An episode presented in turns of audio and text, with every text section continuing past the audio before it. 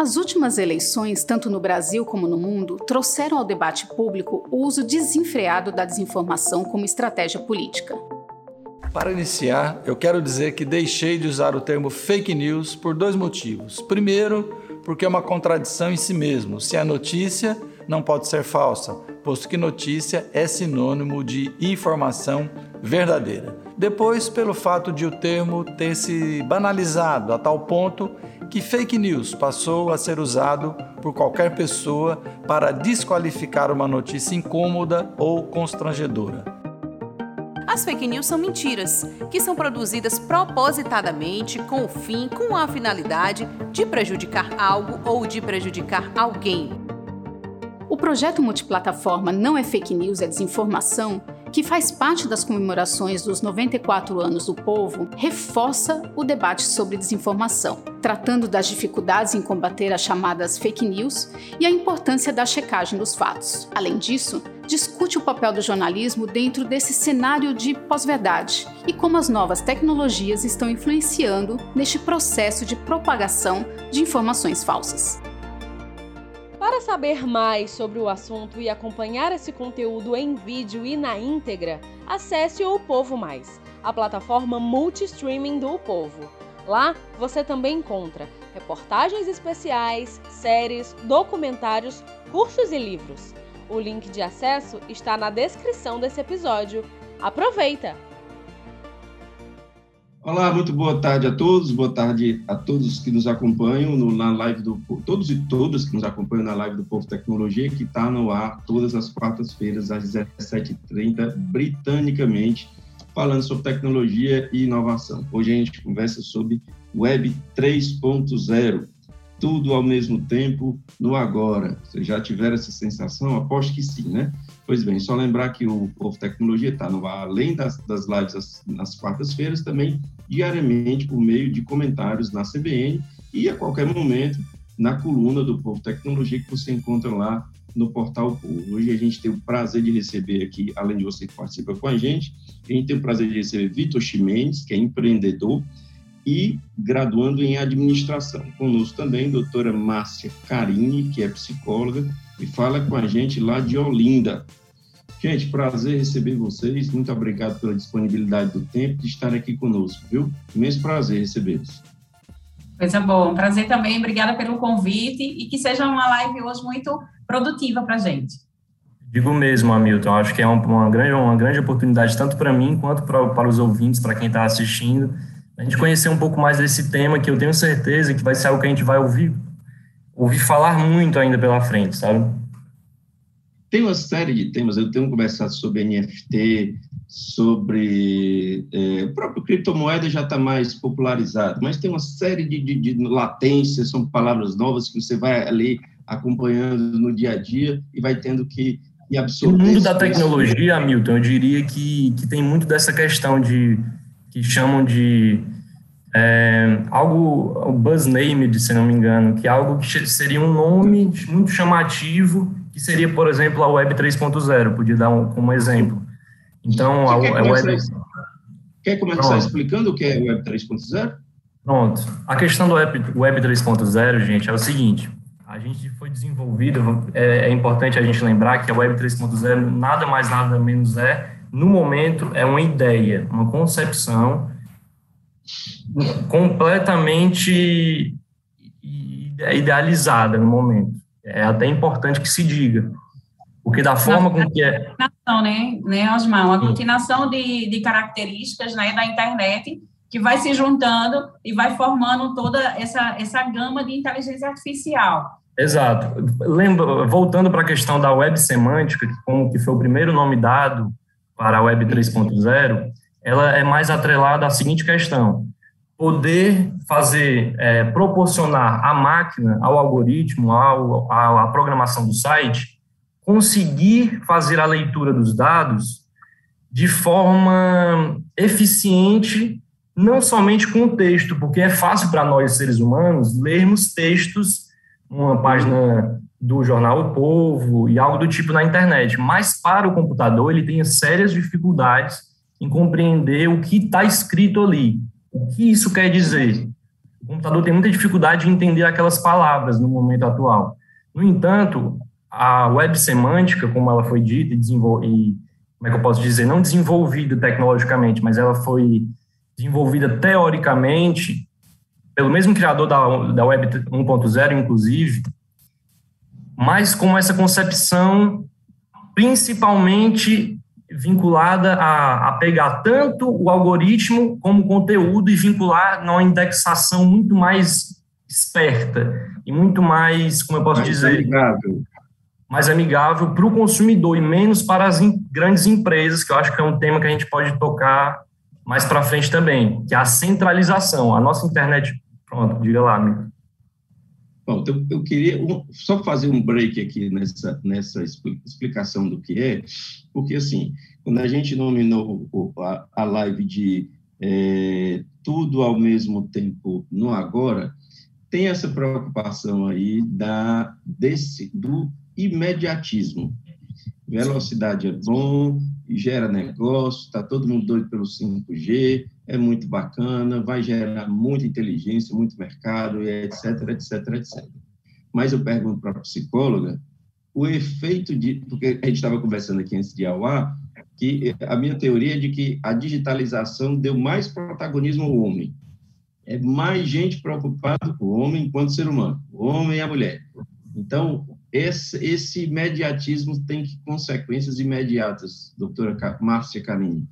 É, e aí a gente, quando, quando a gente estava falando né, sobre esse imediatismo e sobre. Porque hoje o que se busca é acelerar a informação, o meio de comunicação, e hoje eu estou aqui em Olinda, você está em Fortaleza, e aí a gente está conseguindo falar para várias pessoas que não estão necessariamente em Fortaleza, não necessariamente aqui em Olinda, a gente está conseguindo falar com uma gama de pessoas que estão em vários locais. E esse imediatismo e essa concretude de poder falar para várias pessoas com um sinal muito bom, né, com uma velocidade rápida, está transformando também as pessoas em pessoas aceleradas. As pessoas estão cada vez num ritmo mais acelerado e muitas vezes elas não percebem essa, essa, esse aumento né, dessa aceleração corporal. E aí as pessoas não estão dormindo bem. E muitas vezes elas dizem assim: eu queria que meu dia tivesse mais que 24 horas. Uhum. Mas o dia tem 24 horas, o dia não, não mudou, não. O relógio continua batendo lá às 24 horas. O problema é que nós estamos tão acelerados que nós não estamos nos dando conta né, do quanto isso precisa ser ajustado e a gente não pode deixar que esse imediatismo né, faça parte da nossa vida de uma forma que mude o nosso conceito, que mude as nossas percepções e termina fazendo com que a gente adoeça, né, porque a gente acelera tantas coisas e a gente, às vezes, se frustra porque a gente não conseguiu dar conta. Né? Então, a gente precisa ter um cuidado com isso. É, o, o, o, eu gostei quando eu estava aqui falando antes, o Vitor citou o ambientes digitalizados. Eu não tinha ouvido essa expressão dessa forma, ambientes digitalizados. E é um escopo interessante, né? Porque o ambiente muda.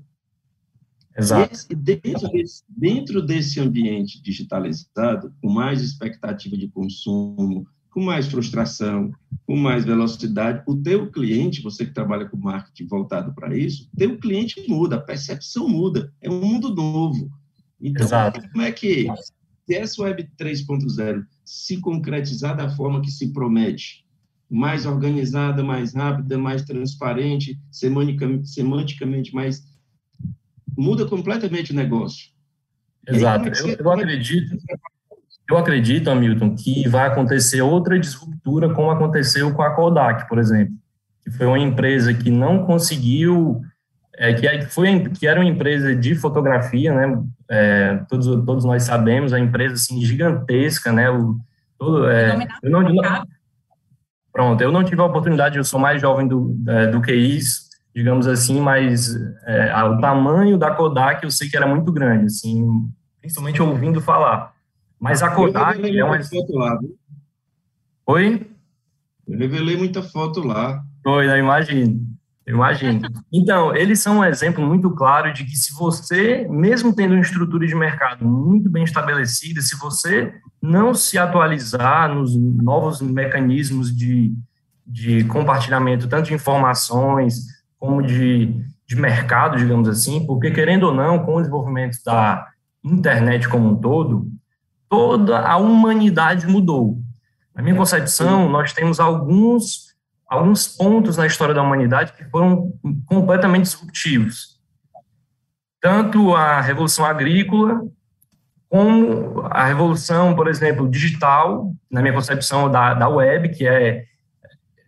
Por isso, é, é, doutora, doutora Márcia Karim, por exemplo, o que, eu fico, o que eu penso bastante, concordo totalmente com a, com, a, com, a, com a senhora quando você diz que tem prejuízos e que são prejuízos, muitas vezes, até muito claros, prejuízos até, inclusive, de cognitivos, nós, nós estamos vendo, nós estamos vendo, inclusive, a China, fazendo restrições na questão de quantidade de tempo das crianças, é, com, se eu não me engano, é, até 7 anos, 12 anos, a tempo de tela. Realmente, tem vários estudos nessa, nessa, nessa linha de pensamento. Mas o que eu penso é o seguinte: tanto na Revolução Agrícola, como em outras revoluções que aconteceram na história da humanidade, tem fatores que não tem volta. Eu paro para pensar o mundo, eu paro para pensar o mundo sem a internet.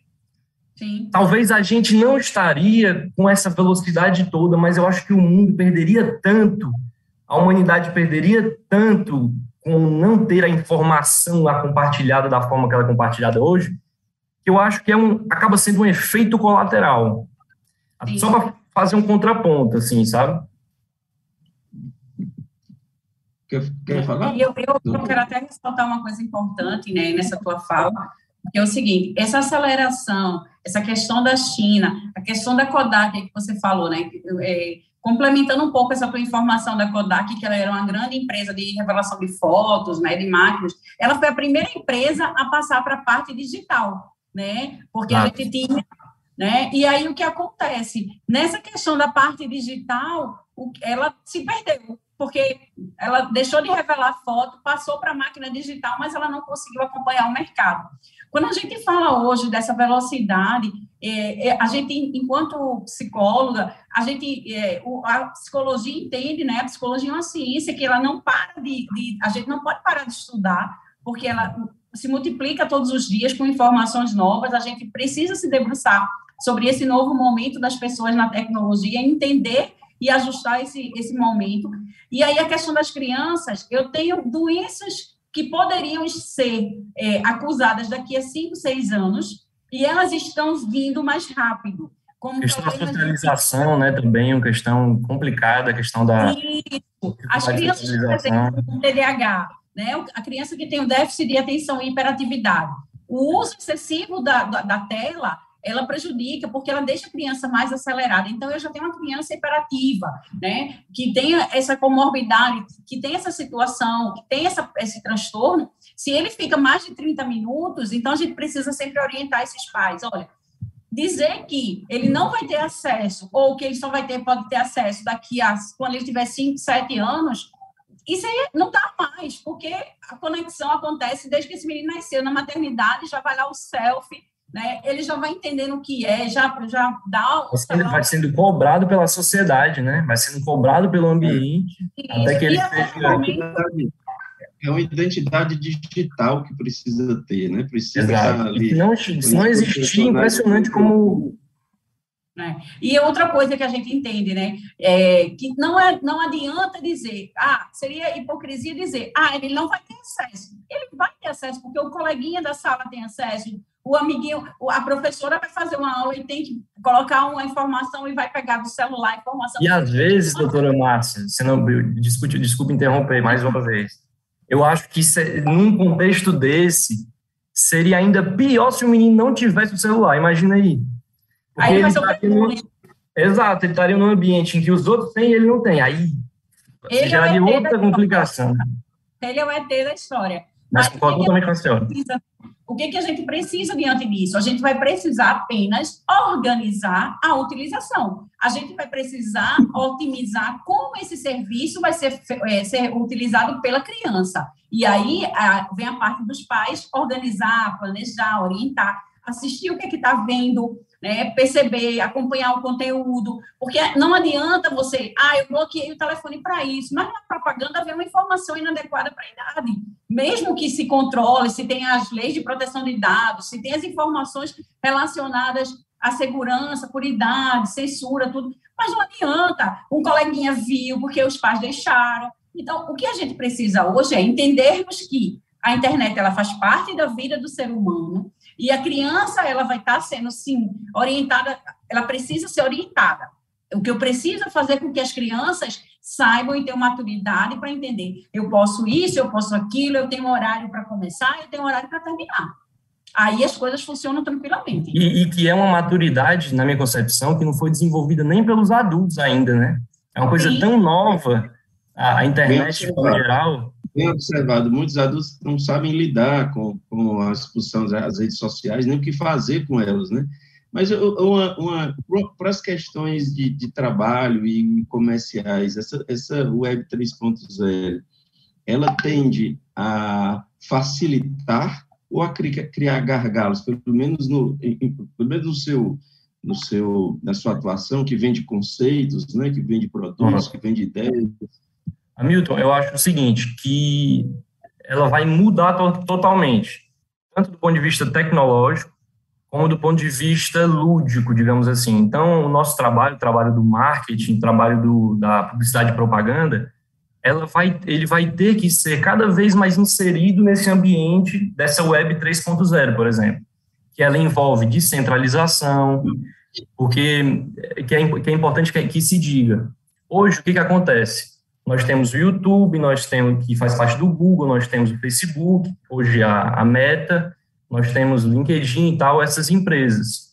Elas mantêm o monopólio, literalmente o monopólio das nossas redes. Imagina se a gente, pronto, quando como aconteceu nesse ano, caiu o Facebook, o Twitter, a galera enlouqueceu, né, digamos assim, de forma quando, quando falta energia, não, não, há tanto desespero quanto quando cai a internet. Exatamente. Aí, Hamilton, olha que, olha que legal é a questão dessa Web 3.0, essa descentralização, como é genial você não precisa do lugar físico. Por exemplo, eu não precisa ter o servidor do Google fisicamente lá. O servidor, cada pessoa, cada usuário, ele também, além de um usuário, ele também é um servidor. Isso é uma quebra de paradigma genial, porque tu coloca o ser humano, o usuário, não somente como consumidor, que é o que acontece hoje. Nós somos completamente, é, eu posso falar com propriedade, porque trabalho nessa área, nós somos usados pela, por, por essas empresas, assim como o Facebook, que inclusive já paguei muito dinheiro a eles para os meus clientes, né, que eles contratam o uhum. serviço deles. Então, a, a, gente sabe o poder disso, e puxando um pouco para o lado da política, que foi, eu acho que foi um grande, é, um grande alavan que alavancou muito a questão do Web3, dessa descentralização. Foi ali a eleição do Donald Trump em 2016 porque depois de toda aquela aquele problema sério que houve em relação à Cambridge Analytica, em, em relação até o próprio Mark Zuckerberg ter que ir no Senado americano se justificar e admitiu que teve influência nas eleições americanas, daí se tira como é que uma empresa tem esse poder? Como é que eu, eu, eu possibilito que uma empresa tenha o um poder de decidir uma eleição de um país? A partir desse momento, foram criando várias soluções e pessoas foram percebendo o problema que estava nisso, que a gente estava que a gente está dependendo dessas empresas, organizações. É. Eu costumo dizer, viu, doutora Márcia, que que é, é, inacreditável que a gente pague uma empresa que conhece a gente mais do que a gente mesmo, para que ela é, mude nossos conceitos e diga para a gente o que, que a gente quer consumir. Eu, eu, eu acho que é preciso uma espécie de organização social, um poder social, que não seria institucional, não seria um fiscal, não, não dá para ser assim, mas teria que ter um poder social de, de mediação, de, de, de, de, controle não é uma palavra boa, controlar mas de influenciar a respeito do que pode e que não pode nos algoritmos desses sistemas, porque ele é protagonista da história no momento e e a gente não sabe muito bem que tipo de inteligência artificial que tem nas suas caixas pretas para determinar os caminhos que a gente vai seguir. E o interessante de tudo isso é que as pessoas não se conhecem, né? E elas buscam, uhum. através dessas, dessas, dessas, dos meios, né?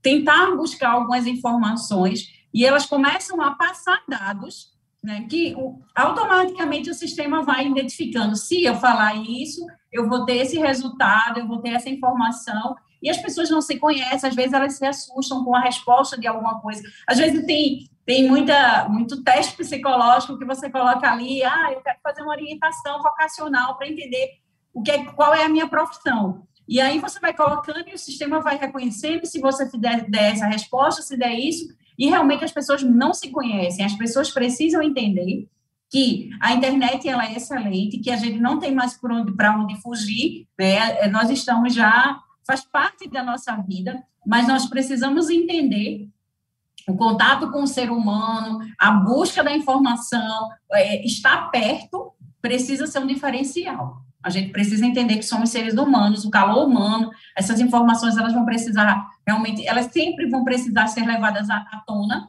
para que as pessoas relembrem tudo isso.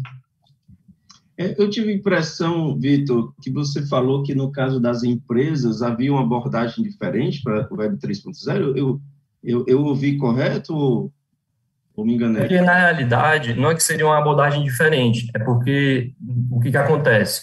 As aplicações na Web 3.0, elas são muito baseadas num sistema chamado DAO, que é, é Organização Descentralizada Autônoma. Então, o que, que acontece? É um, é, um, é um algoritmo já pré-programado, de alta complexidade, digamos assim, em que ele é, tem uma automaticidade e que os próprios usuários servem como votantes diretamente na plataforma.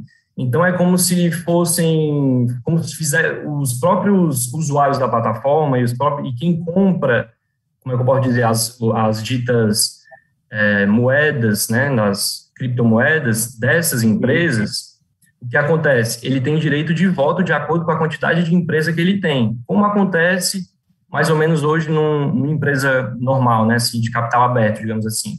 Se você tem uma quantidade X de porcentagem da empresa, você tem mais relevância na decisão. A questão é que foi criado, se desenvolvido uma tecnologia completamente descentralizada. E isso gera vários, várias questões sérias. Que a China, por exemplo, é um país que já percebeu como isso pode ser complicado para ela, digamos assim. Porque ela é descentralizada e como ela o, cada servidor, por exemplo, se nós nós três estivermos num, numa aplicação e a, um, um estado nacional retirar o vídeo que eu tenho publicado, mas não retirado da minha conta, mas não retirado da de vocês, o vídeo continuará publicado na internet.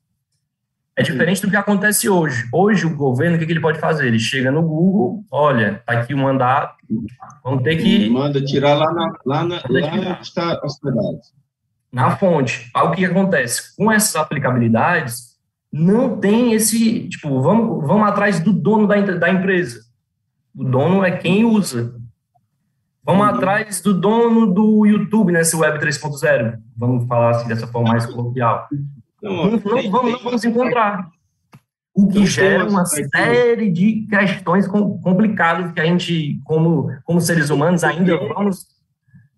Eu já e aí, começo a fazer? crimes. É, eu ia fazer uma pergunta a Vitor em relação a isso. Uhum. É, Vitor, a gente e aí quando a pessoa perde tudo isso, como é que esse emocional fica? Né? Porque vem para mim essa parte aí, porque desorganizou, não conseguiu fazer do jeito que gostaria, muita informação de uma só vez, não está conseguindo organizar tudo isso, aí não dorme, né? Não perde consegue... tudo o quê? Perde tudo o quê que você está dizendo? Que eu não, entendi, eu não entendi muito bem. Perde tudo o quê? Vamos dizer, eu estou dizendo, é, quando a gente, eu tenho todas essas informações e de repente tudo deu errado, né? E aí, como é que eu vou brigar com a máquina? Como é que eu vou brigar com esses números? Né? E aí isso vem para mim, né? Porque o emocional já era, eu não consigo, eu não tenho planejamento, porque você já percebeu como as pessoas estão mais irritadas? Né? O grau de irritabilidade ele aumentou, o grau de intolerância, a impaciência muito grande, porque a gente está muito imediatista. E aí acontece de eu fazer uma transação errada, e como é que fica tudo isso, né? É verdade. E, e eu acho, doutora Márcia, que a, a, armadilha que pegou a gente foi a da socialização. O que fez com que a internet, o que, que ela fez que veio pegou aí, o que, que faz com que a gente seja tão ligado a essa coisa que é chamada internet? Mesmo que a gente ache que seja apenas as informações, ah, eu posso encontrar o, ah, o meu restaurante favorito, posso encontrar tal coisa. Hoje se tornou coisa mínima. É, é, é, é impressionante como, como o ser humano ele foi feito para socializar. E como a internet, ela chega e, ao mesmo tempo que ela afasta, ela aproxima. Eu dou um exemplo aqui que eu estava conversando agora há pouco com os meus colegas. Cada um no WhatsApp, num grupo e conversando de forma rápida, agilizada, digamos assim. E isso, como a senhora está dizendo, gera pode gerar bastantes complicações psíquicas, digamos assim, porque eu vou querer imediatamente uma resposta, eu vou querer que aquilo dê certo agora, não dê certo amanhã. E lembrando um pouco da questão das crianças, a questão de não das crianças cada vez menos terem tédio, eu acho um problema seríssimo. Porque eu não vejo mais. Elas não se frustram, elas não se frustram. E é. outra coisa que a gente observa quando a gente fala de criança e que a gente reflete isso no adulto é como eu tenho hoje pessoas mais intolerantes, adultos intolerantes, eu tenho crianças, como você bem falou aí, que não se frustram porque elas não querem perder no jogo. Né? Então, quando eu não quero perder no jogo, eu vou ficar cada vez mais eufórico. Então, eu tenho aquela necessidade de ganhar, a socialização, muitas vezes, ela está ficando um pouco perdida, sabe, Vitor? Porque eu estou na minha casa, sentada na minha cadeira game, meu, o amiguinho está lá na cadeira game dele, né? Porque os presentes de Natal agora são cadeiras game, fone. O, a criança já não mais socializa, porque hoje você não vê, com tudo isso, né? A gente tem os benefícios, mas a gente também tem as coisas negativas. Porque eu não vejo uma criança hoje, Márcia, mas ela não pode ir para a rua porque está perigoso. Tá, mas ela mora num prédio, eu tiro aqui no consultório. É, é muito engraçado, eu tenho aqui na minha mesa, não sei se você consegue ver aqui, são bolinhas de gude. Bila. de bila. É, aqui é bila. Aqui, aqui, é, é bolinha de gude. É, é Magda, é. sim. Você, você sabe que as minhas crianças aqui, elas não conhecem o que é isso? E fica aqui na minha mesa. Porque é quando mesmo? eles chegam, fala assim, doutora, Márcia, eu doutora. queria brincar com isso aí. Eu falo, vamos lá. E aí, meu Deus, mas isso quebra, tia Márcia. Como é que brinca? Né? Como é que faz? Como é o jogo? E aí Como é que carrega? Quando acaba a bateria, como é que carrega, né? É, exatamente. É, é muito engraçado. Ó, o é. joguinho tá aqui, doutora, de bolinha. Né? E eles ficam tentando, tentando trocar né, as bolinhas de um lado para o outro aqui. E isso aqui, ó, bolinha de gude, mas eles, para eles, é uma coisa assim extremamente diferenciada. E eles ficaram impressionados. Né? Para o meu aqui de sete anos, para o meu aqui de sete anos, vou dar um estrelão no time de futebol de botão, viu? Precisa carregar. É, é diferenciado, é Mas olha, deixa eu lhe dizer uma coisa. A, a psicologia é um trabalho que, que, é um trabalho que demanda tempo, porque reflexões, processo de transformação, cair em si e efetivar mudanças, etc. Mas como é trabalhar psicologia numa época que não se tem tempo para pensar? Uhum. Até isso aconteceu, né? A gente também precisou se reorganizar nesse mundo digital. E aí o que acontece? Anteriormente a gente tinha a psicanálise muito forte, né? Porque aí aquela sessão que demora, que a gente vai resgatar um, um, um passado para se entender o futuro, enfim. Hoje a gente tem a terapia cognitivo-comportamental, que tem o UP, né? É o que é do momento que vamos lá, vamos trabalhar essas é, informações, esses sentimentos de agora. O imediatismo também. Então, a gente vem com a terapia cognitivo-comportamental que tem uma pegada diferente para a gente sair daquele muito parado no consultório. Né? Então, ela dá uma agilidade nesse, nesse momento, porque a gente precisa entender que as pessoas também estão né, mais rápidas. E aí a terapia cognitivo comportamental ela vem com esse diferencial de poder nos ajudar a passar atividades para casa para esse paciente, para poder entender esse agora de uma forma diferenciada.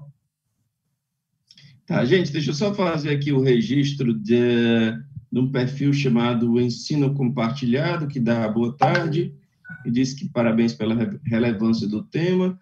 A Rívia Lima também, e a Silvânia Veríssimo, tá? Só registrar é, é, é quem está nos acompanhando, eu agradeço é, é, a boa companhia, e lembrar que a gente está falando com o Vitor Chimenez, que é empreendedor, da área de marketing digital e é graduando em administração. E conosco também a doutora Márcia Carini, que é psicóloga e coordenadora do curso de psicologia da Uninasal Paulista. Ela fala com a gente de Olinda. É, você quer comentar, Vitor? Pronto, é, eu queria fazer um comentário em relação a. Eu acho muito interessante essa questão que você colocou, doutora Márcia, questão da, da Bila. Porque Hoje a gente vendo o desenvolvimento do metaverso, por exemplo, que é uma palavra também muito é muito do momento, né, essa questão do metaverso, que ainda estamos um pouco longe do desenvolvimento computacional para conseguirmos alcançar algo nesse sentido.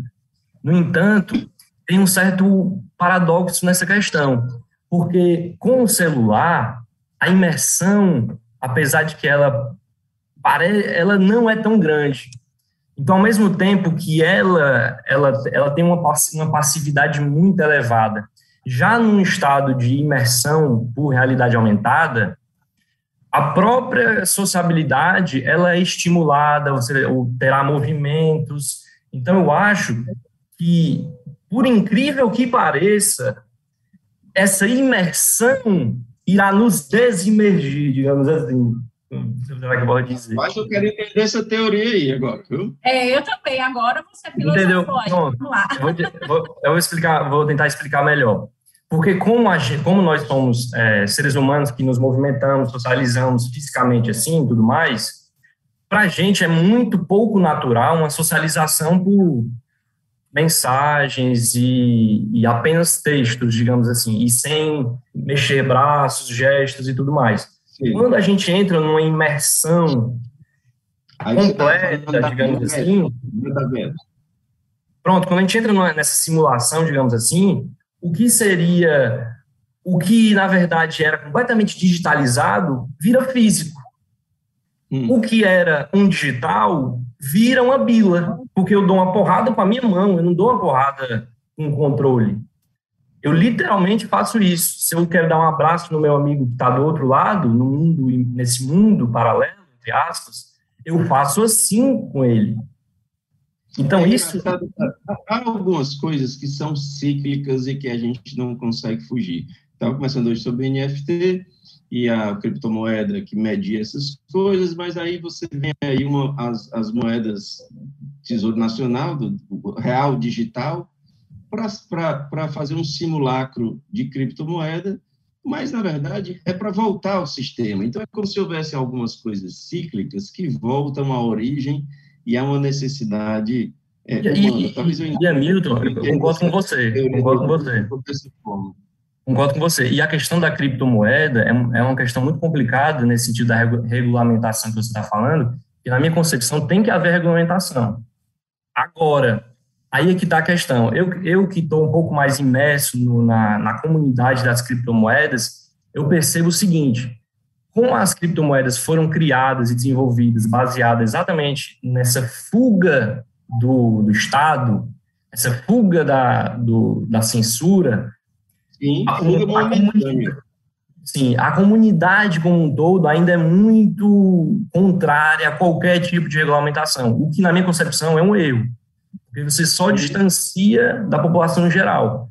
Porque nenhum Estado é, vai deixar de cobrar impostos sobre Bitcoin, por exemplo, as criptomoedas mais importantes é, que tem. Essa, essa, esse gancho dado pelo Vitor, doutor Márcio, me, me traz a minha teoria de que a digitalização jogou luz no ser humano. No limite do ser humano, vem as depressões, vem as insatisfações. Exatamente. Então, você digitaliza, digitaliza, mas é no ser humano que você vai buscar o apoio, a solução, o resultado. É aquela história que a gente estava conversando, né, Hamilton, antes de começar, exatamente sobre, sobre essa questão de que hoje os dados, cada vez mais, eles são triviais. Hoje os dados, cada um, todo mundo tem. Você paga, você tem os dados. E se todo mundo... E se não tiver alguém para transformar isso em conhecimento, que Ideia. aí é Exato. Não serve para nada, literalmente. Cada vez mais a gente percebe isso. Tanto de empresa que tem pilhas e mais pilhas de dados, pessoas de tecnologia nas empresas, mas não tem cabeça, não tem gente pensando, não tem gente querendo refletir. E é, existe uma cobrança também muito grande, né, de tudo isso, porque assim, hoje, hoje, hoje mais cedo eu estava falando, estava dando uma entrevista falando sobre a síndrome de burnout, né, que é uma síndrome hoje que ela está é, muito presente dentro da nossa sociedade, dentro das empresas, que é justamente o momento em que o funcionário ele se sente pressionado e ele trava, né? E aí vem as depressões, vem as situações, o CID-11, né? Ele, o DSM, ele vem modificar tudo isso, o CID-11 já vem com a síndrome de burnout como né, um transtorno aí, e porque hoje a gente tem a depressão, mas a gente ainda não tem a síndrome de burnout caracterizada, mas a gente consegue fazer um afastamento. E por que isso aconteceu? Por causa da pressão que as pessoas ainda não estão acostumadas. Né? As pessoas ainda não sabem exatamente como lidar com a frustração de não conseguir atender aquela demanda naquele momento. Então, a gente tem hoje uma demanda demais. O home office, hoje, né? Porque a gente fala assim, ah, eu estou em casa, mas eu estou em casa, mas eu tenho minhas obrigações. Não é porque eu estou em casa que o, o mundo né, eu vou conseguir me sentar e, ai meu Deus, eu, eu vou dar, dar, conta de tudo. A gente não, é o contrário. Se você não se planejar, você não dá conta e você vai ser cobrado por aquilo ali e aumenta. E quando você é cobrado, você vai é, desorganizar, porque você não. E você pode até se ver, doutora Márcia, só complementando o que você está dizendo, você pode até se ver trabalhando em, fora de horário de serviço, nervoso fora de horário de serviço, com a cabeça completamente cheia, que é o que a gente viu nessa pandemia, né? A gente trabalhando de casa, sendo que, na verdade, é 24 7, não para de é, trabalhar. E todo mundo estava no mesmo discurso, não adianta estar em casa porque a gente está trabalhando mais. E é verdade. Né? verdade. Você, precisa, você não consegue, às vezes, dormir porque você tem uma demanda muito grande a ser feita. Exato. Gente, é, a gente está com 37 minutos no ar, nós temos aqui um limitezinho de, de, de 40 minutos. Eu queria dar aí um tempo livre. Tem que terminar agora, tá? Urgente. Tem que ser. Tudo ao mesmo tempo agora. Mas eu queria dar um tempo livre aí para vocês, uma última reflexão, algo que porventura eu não tenha, não tenha provocado e que você ache, vocês acham que seja importante. Quem começa? Eu posso começar. Gente, eu acho importante falar o seguinte, que a Web 3.0 é um nome, começa daí, é um conceito, é uma palavra, é um conjunto de tecnologias que ainda está sendo desenvolvido, é um conceito, inclusive, que se você perguntar para meia dúzia de pessoas da área de tecnologia, vão ter muitas vezes dez respostas diferentes. Verdade. Então é algo ainda muito nebuloso estamos nos, está, está sendo desenvolvido, mas podem ficar tranquilos que essa palavra, digamos assim, ainda vai ser muito comentada. Ok. e eu digo que as pessoas precisam, e eu digo que as pessoas precisam embarcar nessa nova onda, mas consciente da responsabilidade de entender e se respeitar, né? de se planejar de respeitar, de buscar uma qualidade de vida, de fazer um equilíbrio, mente sã, corpo são. Então, é importante a gente ter um equilíbrio, a gente ter um, um momento de desconectar, para a gente não virar um robô, um escravo de uma tecnologia e você depois está perdido, né? No meio de, de, algum transtorno, porque você não se deu conta. Então, acho que é o momento da gente entender a importância, sim, né? Até porque se não fosse a tecnologia, nós não estaríamos aqui agora mas a gente precisa é. desconectar sim. A gente precisa jantar sem o celular, sentar com a família, olhar para as nossas crianças né, e se respeitar. Eu acho que o mais importante é isso, é você entender que vocês são, nós somos seres humanos e pensar como minha meta, seres Minha meta de 2022 é abolir o celular da família na hora do, das refeições, viu? Eu... Isso é uma meta boa, uma meta... Vai ser difícil Sim, de ser batida, vamos dizer que vai ser difícil de ser batida, de ser cumprida, digamos assim. Eu sugiro colocar uma caixinha perto da mesa, coloca lá e, e todo mundo, quando passar para sentar na mesa, tem que colocar na caixinha lá o telefone. Boa ideia. Bom método, bom método. Vou, vou copiar isso aqui. É, Vitor, é, doutora Márcia, imensamente agradecido é, é, por vocês estarem aqui conosco, terem aceito o nosso convite. Eu fico muito, muito feliz. É, eu conversei com o Vitor Chimenez, que é empreendedor e graduando em administração, também a doutora Márcia Carim, que é psicóloga, coordenadora do curso de Psicologia da Uninasal Paulista. Ela fala com a gente lá de, de Olinda. A gente conversou sobre Web 3.0, tudo ao mesmo tempo, agora.